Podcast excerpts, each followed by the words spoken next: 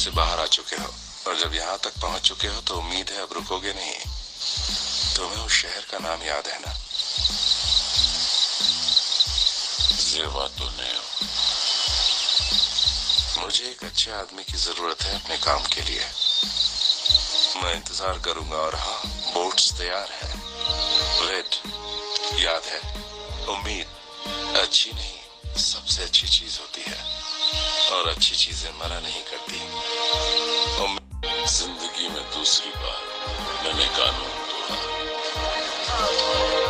हालाँकि ये मुश्किल है कि इस बार मुझे कोई भी ढूंढ पाएगा।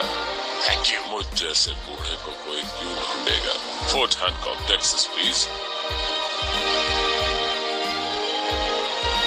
मैं इतना खुश हूँ कि मेरे लिए बैठना तक मुश्किल हो रहा है। ये एक आज़ाद शख्स ही महसूस कर सकता है सफ़र की शुरुआत जो मैं नहीं जानता, पूरा होगा भी या नहीं। मैं अपने दोस्त से मिलना चाहता